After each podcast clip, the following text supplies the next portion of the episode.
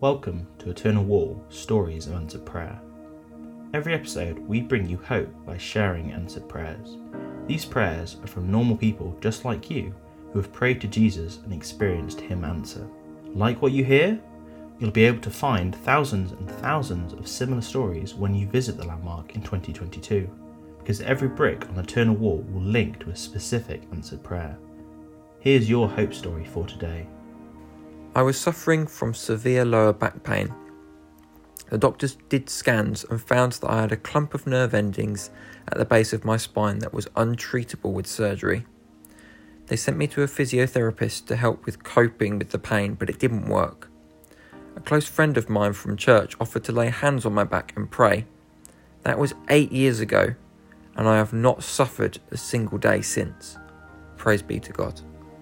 Find out more about this incredible project by searching Eternal Wall UK on social media. We'd love you to be part of our hope movement too. Join us to make hope visible by sharing your own answer prayer at eternalwall.org.uk forward slash testimony.